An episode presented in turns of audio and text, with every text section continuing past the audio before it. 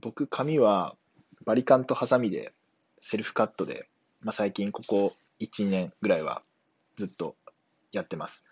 まあ、かなりあの移動がないし、まあ、お金もかからないしで、すごい快適なんですよ。まあ、皆さん、もしあの勇気があれば、ぜひあの試してほしいなって思います。ただ、やっぱり問題があって、難しいんですよね。特に後ろ。後ろは、あの襟足をバリカンでジュジュッとやって、で、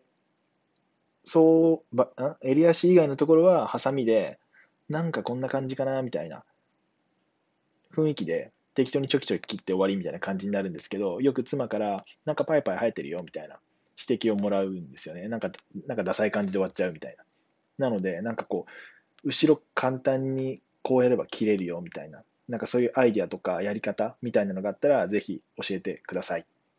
はい。